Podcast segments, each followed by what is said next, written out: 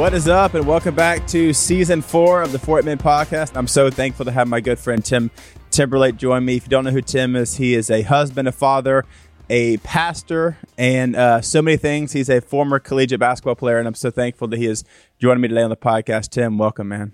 Thank you, Christian. It's an honor, man. I'm excited about our conversation. Man, I'm really excited. You know, you do, you really do so many things. I just kind of just listed them, uh, you know, in in the intro, but you really do so many things. And I know uh, I got to meet you at Speak Conference at Passion a couple months ago, and uh, you were just you're so awesome. I loved the message that you gave and just the connection we had over sports and athletics and uh, you know even just life. And uh, you are super relatable. I think many times you you can talk to people and there you kind of lose a sense of relatability, but you have such a relatable spirit about you. And I just loved uh, I loved getting to meet you. Man, it was an honor to meet you and Sadie, and just to hear you all story and see how God is using you in so many different spheres and just the many people that you are touching uh, through your walk with Christ and through this incredible podcast, my brother. It's an honor, man. Thank you, man. So for those listening who uh, maybe some, I'm guessing most know you, but if, if people don't know you, can you kind of just explain a little bit about who you are and, and what all you're doing in Jacksonville, Florida? Yeah, I, I would assume the reverse. I would assume no one knows me. And so the way I set it up, uh, me and my wife Jen, we uh, have an incredible six-year-old son named Maxwell. We pastor a church called Celebration Church that's headquartered in Jacksonville, Florida. Uh, we are one church with uh, multi uh, kind of locations and different sites here in the United States and uh, Europe and Africa. And it's pretty amazing to see what God is doing and how God is kind of doing it in some unconventional ways in this season. And uh, this is my 19th year pastoring. Uh, the way that I became a pastor is kind of weird in and of itself, but we can unpack that uh, as we continue our conversation. Yeah, for sure. No, that's literally my next point I have. I just kind of, you know, because even just talking to you, I know that maybe life now looks different than than how maybe you thought it would growing up. Um, in what ways are you know all the things that you and your wife and you know your family what uh how, how does life look different now than maybe you thought it was when you were when you were younger and growing up? Oh man. I so i had no desire to be a pastor. I had no desire to be uh, in ministry. My parents were pastors uh, at the time. They pastored one of the largest churches in north carolina and uh, they were on global television every single day on multiple uh, stations. And I just saw kind of the um, way people treated them and how they gave their life to so many people, and how in return very little was given back to them. And so my perspective was, you know, I'll become successful to support what they do in ministry and to support the church, but I have no desire to work in or around church. And um, in 1997, my dad was diagnosed with stage four cancer. And as a result to that, uh, he had to have a experimental surgery, which cut him from the back of one ear to the back of the other ear. They removed a tumor from his throat the size of a chipmunk. Uh, but when they did that, they also removed a quarter of his tongue, so he was no longer able to eat, drink, or swallow. And uh, he was fed through a G tube for the remainder of his life. And so I just saw my hero kind kind of dwindle and become a shell of himself and uh, for me, you know, my relationship with Jesus at that time is kind of built off of the back of my parents. It's built off of their shoulders and what they've told me about God. I, I really haven't had uh, at this particular stage in my life, uh, you know, a really in-depth relationship with Jesus. And so my perspective of Jesus when my dad got terminally ill was if this is the way God treats his man, I don't want to serve a God like that. And so I completely turned my back on God. I completely rebelled. I completely ran the opposite way, uh, not having the understanding and the knowledge of who Jesus really was. And uh, it wasn't until, you know, some years later, and my dad was kind of at the end of his life uh, before my 18th birthday, really speaking to me and really sharing with me the heart of God for my life that I established a relationship for myself and came to the realization that it was not God's intent, nor was it God's will uh, for my dad to get sick and die. Uh, it was his will uh, that he would live a long life. And, you know, when I learned the will of God, it helped me change my perspective of who God was. And one of the things that uh, I've learned kind of through that is God is not who we think he is. God is who he says that he is. And when we apply the word of God and our perspective of God, it helps to keep our perspective healthy and not really uh, be swayed to the left or to the right by life circumstances. Yeah. Man, that's so powerful. And I know there's so many, you know, even just like you sharing that, there's so many things.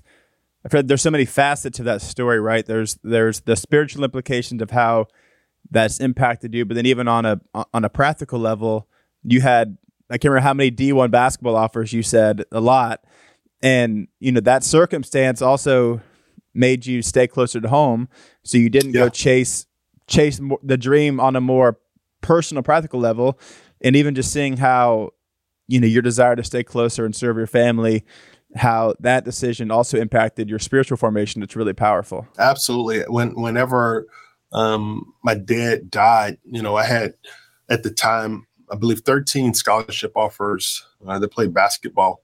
And, um, you know, just decided to choose the school that was closest to home for me so I could drive back to see my mom uh, on the weekends that I could. And, you know, just seeing her resilience, seeing her strength um, played a huge part into why I am the way that I am till this day. You know, she's still tough as nails. She will be 74 uh, in September of this year. And I mean, if you look at her, you hear her, she she still runs every single day. She's still incredibly sharp, but it's her resilience that really uh, helped to craft something in me to want to help people understand how great Jesus is. And uh, when God called me into ministry, I left the university that I was at, moved to Detroit to a Bible college there, and uh, ended up finishing there in two years and then moving back to North Carolina to uh, pastor alongside of my mom. And so, you know, it was in those formidable years that really shaped um, the call of God, the assignment of God, and and the trajectory that God had planned for me, and uh, the path that I'm on now. That's awesome. How do you feel like seeing your parents kind of walk through the things that you shared growing up, just with you know being on a global side of of ministry and seeing backlash and seeing you know comments and people say things how do you feel like kind of growing up in that and having a perspective of that's kind of shaped where you're at now? Because you're at, you're at, you know in essence doing everything your father is doing now but just with social media it might just be you know bigger and more noticeable. And i'm sure you probably get uh you know the same kind of stuff that your father got when you were growing up. How do you feel like seeing them walk through that's impacted the way that you kind of handle it now? Yeah, I mean, they had patience, they had enduring power, they had resilience, and watching them walk through that really kind of shaped my character and why I carry myself the way that I carry myself because I had two great models to really live that out in front of me. And uh, if it had not been for their model, then I would not know what to do in times of hardship. And so I think it, it's so important for all of us that are listening to have models, whether they are uh, close up or afar, uh, that can help shape us and mm-hmm. can help really lead us into becoming the people that God desires for us to be. Uh, you know, and we find that through coaches, we find that through mentors, we find that through uh, models that can really help us identify the God given greatness on the inside of us. For me, my parents were that. My mom is still that. I have other strong mentors in my life that are that for me now that help guide me and help give me direction whenever I need it to keep me grounded in the truth of who Jesus desires for me to be. Honestly, that's like one of my biggest struggles is well, patience in so many aspects, whether it's being up at 3 a.m. and our new daughter screaming, crying, and eating a bottle or whatever. I struggle with that. But man, social media, I and I've gotten better at it, but I in at least in the past, I'm just so quick to block people, which is not which is not a good thing.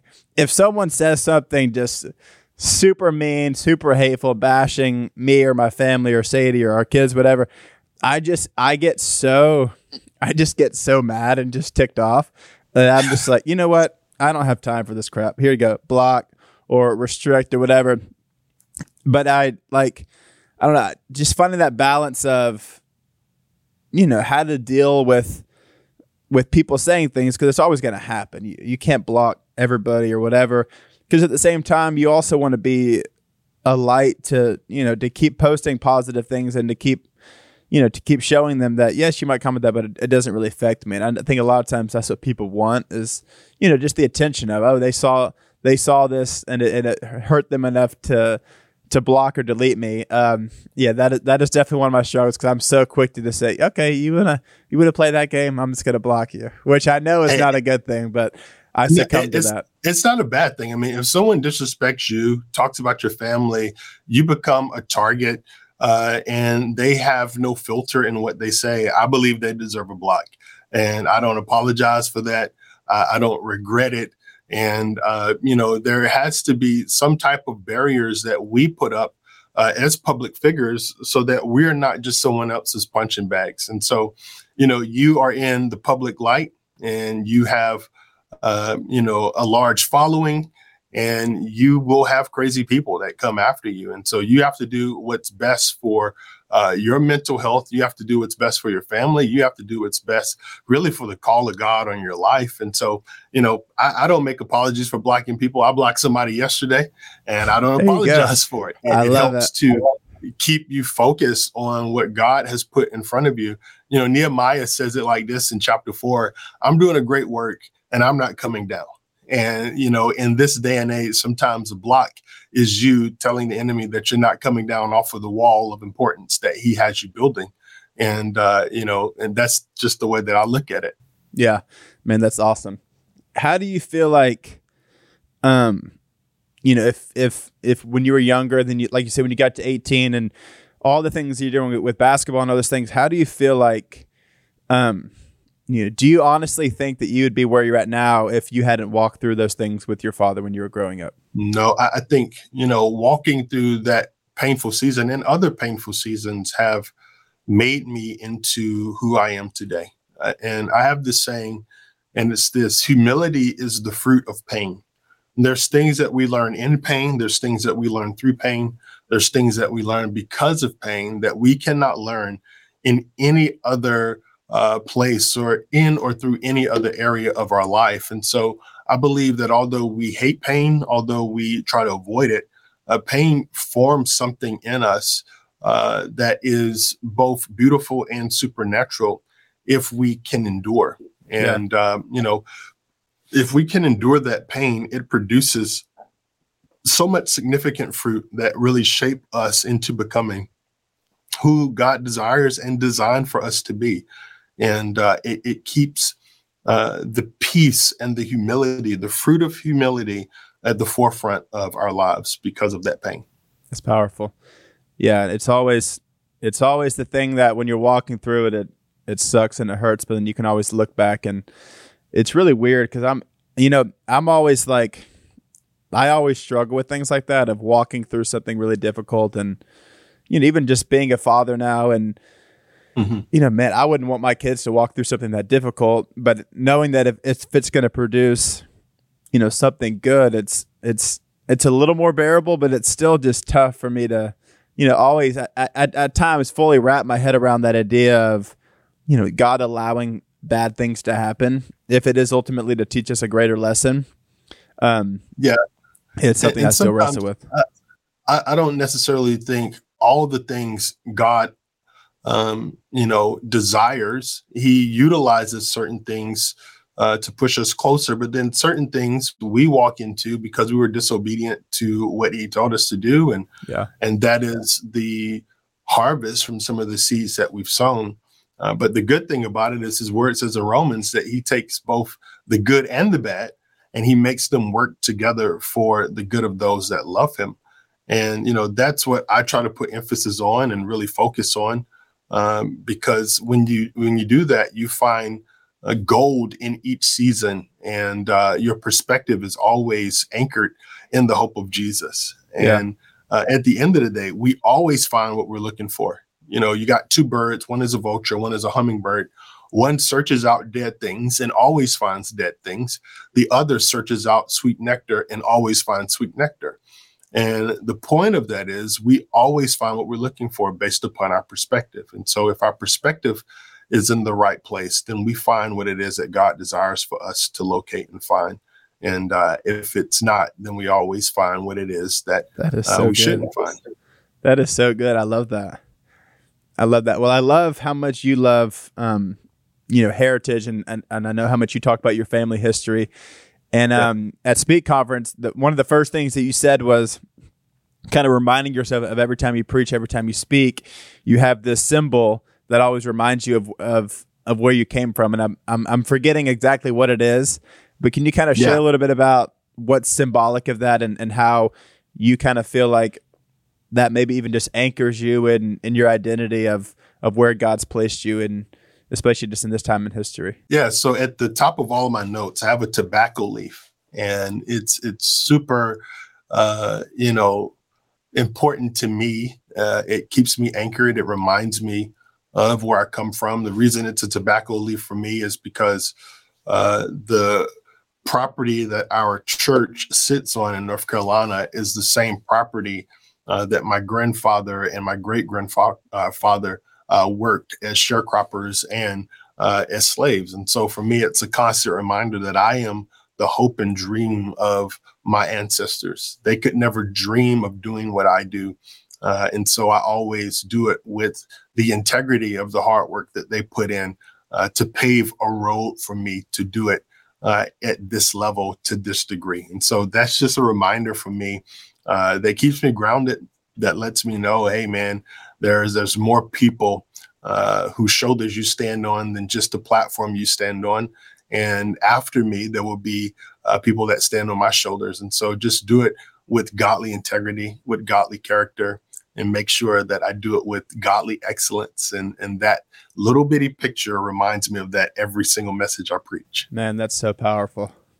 Oh, I love that. I, I knew it was a leaf, but I was like, I it just it just if I just said it's like a leaf, but I wanted I wanted to have I wanted to have you fully explain it.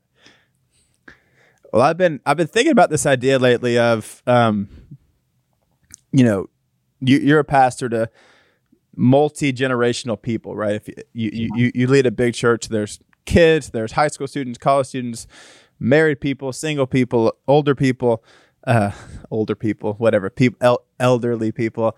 Um, but going through college, you know, I just kind of want to want to hear you speak to this a little bit because everyone that's that's mainly our target audience that I'm kind of speaking to. But people, when you go to college, and I heard this all throughout high school, even when early on in college, this idea of living your best life, right? When you go to college, you get four years to to live it up, live your best life. And I think it's so hard for us to to associate the two things with following Jesus and also living your best life. There's a there, there's a disconnect there. Like how can I live my best life in college but also be a follower of Jesus and believe what he says and actually live it out? How do you feel like as Christians we I don't want to say we market it as that, but how do you feel like we we really show people how and make it appealing to where you know if you truly do want to live your best life, it actually is following Jesus. It's not partying and it's not um you know all these things that the world wants to say because if when, when the world tells you it's it's it's the best four years of your life and to live it up, it's it's ultimately it's all unfulfilling satisfaction, right? It's not. It it's is. all temporal. It's not. It's not sustaining. Um, I don't know. I, I, just wanted to see what your thoughts were on that. and If you could speak into that. Absolutely. I, I think beyond our ble- uh, best life, there's God's best for us. And so for our listeners, I think that has to be the focus living out God's best for our lives and understanding that there's a purpose life. There's a purpose life that God has for us that exceeds our best. And so at the end of our best, we will still fall short. We will still come to uh, the end of ourselves. And it's when our natural ends that God super kicks in. That's where we get the word supernatural. And so I, I, think for our listeners, understanding that what God has placed in you is for you, but what God has placed on you is for others. And just constantly have this awareness that God is pulling out of you, extracting out of you this God given greatness uh, that, that can't be uh, manipulated, changed. It can't be uh, thrown to the side. It has to be brought to the surface. And the way that it's brought to the surface is by you identifying who it is that God is making you into being and spending time with God. That's how we learn who we are, is when we spend time with God, we find out who God is.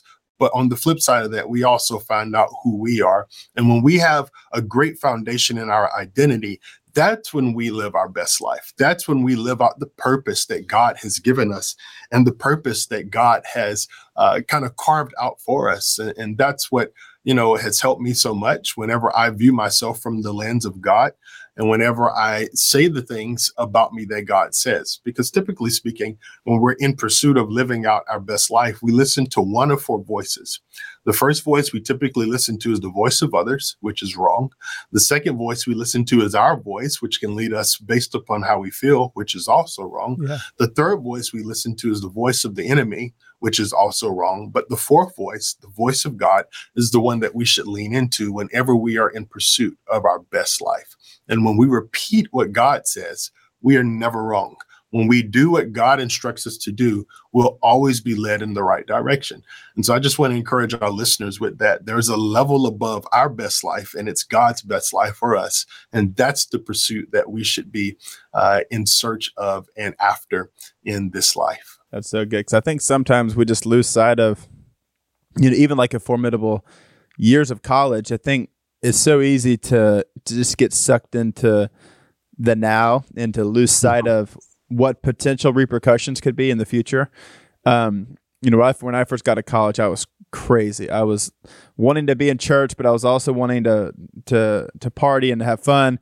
And even just so many of those decisions, it was it was this moment of, you know, when me and Sadie first started dating, no one really I was not well known or whatever, and obviously Sadie's super well known. And a lot of people from the outside were like, "Oh my gosh, that's so cool," which it which it was. I'm not saying it's not, but it's it's like if I were to keep pursuing the same things I was pursuing when I first got to college, I would have never ultimately ended up where I'm at now. So I think sometimes mm. we can disassociate, you know, this from that. And I'm trying to be like, look, if if if you want a healthy marriage, if you want to find a spouse, if you want to, you know, raise up kids, you know, if I would have kept pursuing the things I was pursuing that the world's like, this is the best thing ever, I wouldn't be where I'm at today. And I think that right. it's so it it can just be so hard for us to to kind of coincide the two of like how do I follow Jesus and live my best life, but not the way that the world tells us to, you know? Mm-hmm. It, it's when you live beyond yourself and you give yourself to a purpose that's greater than you, it it gives your life so much more meaning and you find value in pouring your life into the life of other people. And that to me is what life is all about. When we live beyond us, we find so much joy and value in watching God fulfill our purpose through helping other people discover theirs. Yeah. And you know, watching you and your wife and seeing how God is using you all, it's it's amazing. And to know uh, a little bit about your story and to see the impact that you're having on generations. Uh, I don't know if you all will know on this side of heaven how impactful it is, but man, what a joy it is to watch in my lifetime and and really see uh, just the ripple effect of your yes and your obedience to God. No man, I love that so much, and I think that's so good. Something else I love about you is how much you love sports. I think uh, you know, sports, athletics, fitness. Uh, it's something that I'm super passionate about, and I know how much you love it too. You are uh, also the chaplain for the Jaguars, and it's just super cool. And I'm a little uh, jealous about that.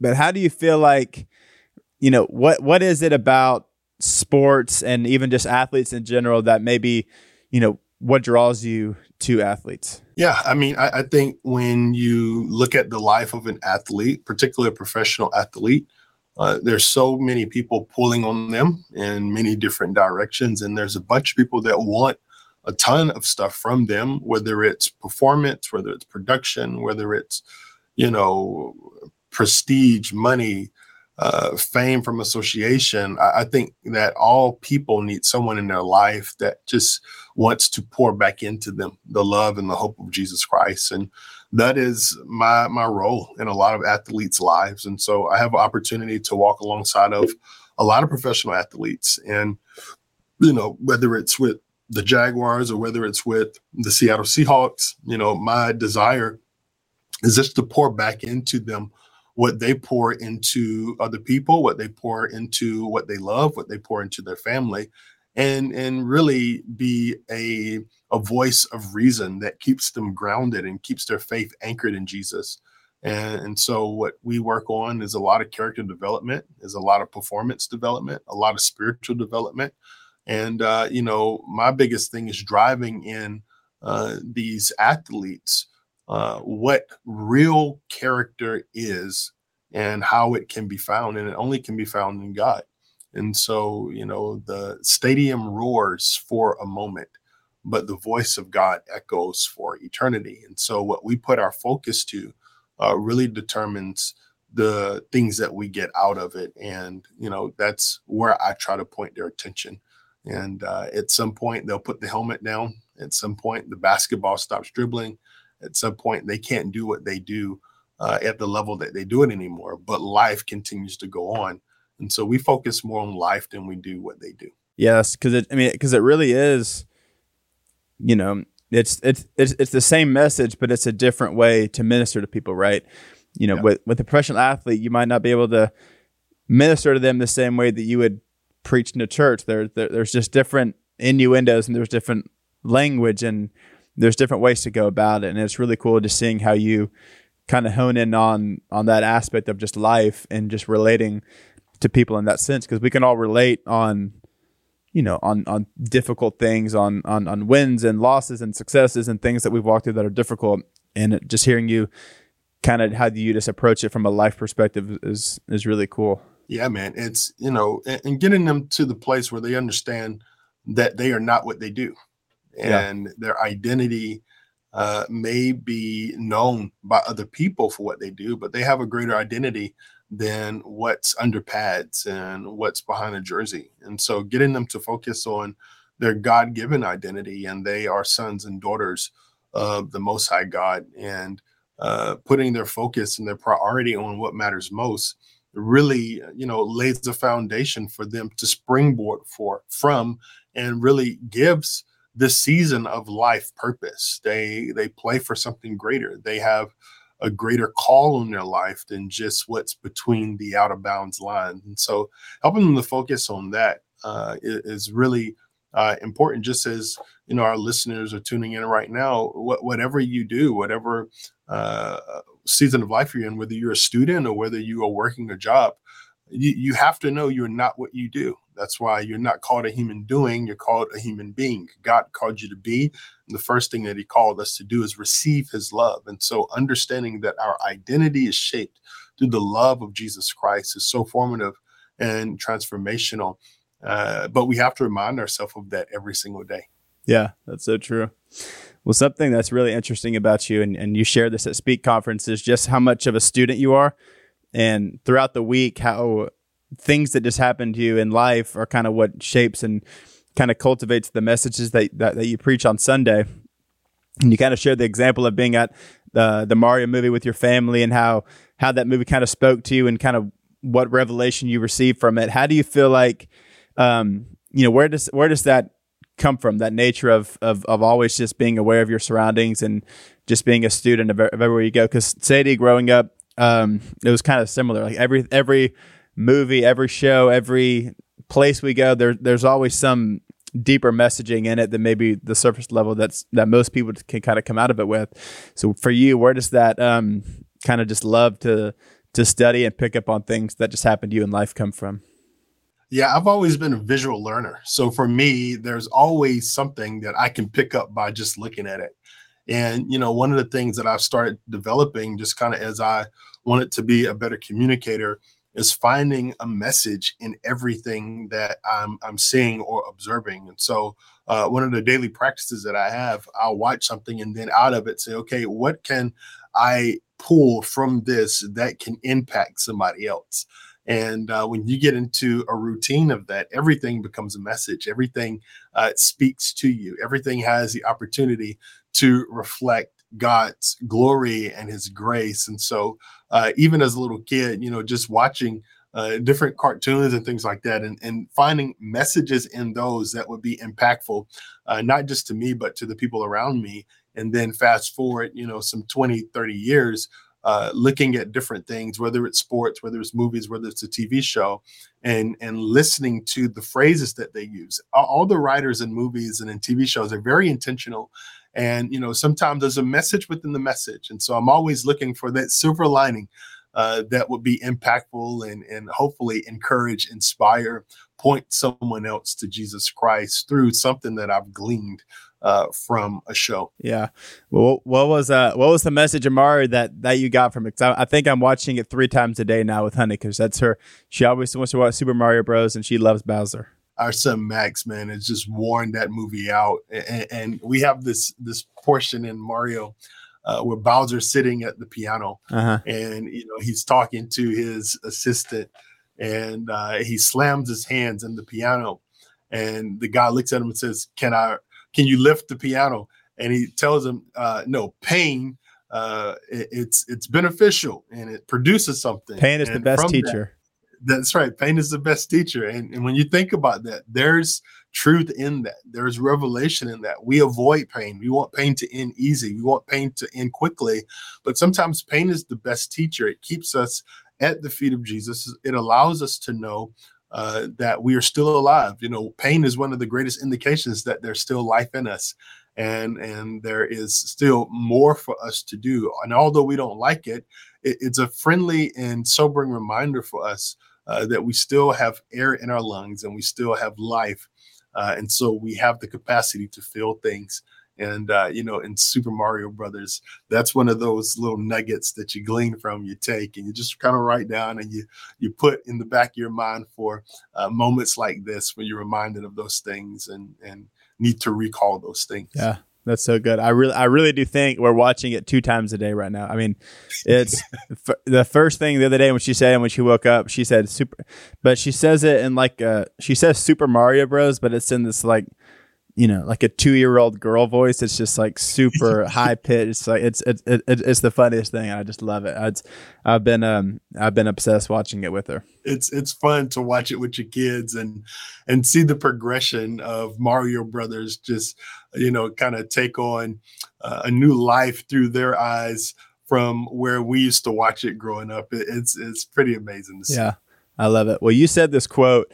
Um, and I just I've I've, I've really been thinking about it. and It really just spoke to me. I, I, I loved it. You said success is the biggest risk that God can give us, and I think yeah. it's so true. I think in so many areas, whether it's uh, you know personally or spiritually or uh, practically or wh- whatever that might be. Can you kind of just you know on an ending note here, just kind of elaborate on um, on that and how you know because you can be successful, but also you know, it's really just what you do with it. There's there's so many facets of of what success to you, what success to others. Um, but how do you feel like maybe as a generation that's just obsessed with, you know, more in in in instant gratification? How do you feel like success can ultimately be detrimental to our our lives? Yeah, I, I think we're not built for glory. We're built for victory. And whenever we try to receive glory it ends up building pride in us. And a lot of times when we are successful, uh, we get prideful. And so, what I've learned is anything that I receive that I don't turn back into praise will eventually turn into pride. And when you really think about it, success is one of the greatest risks that God could ever take on us because it puts us in a position where we have to choose whether we give glory back to God or whether we receive that glory for ourselves. And if we receive the glory for ourselves, then the light that shines on us shines a lot brighter than the light that's supposed to shine through us. And so one of the things that, you know, I try to do is just reflect everything back to God. reflect all of the glory back to God and, and understand that every bit of what men call success that God allows me to steward, He will get the glory because of it.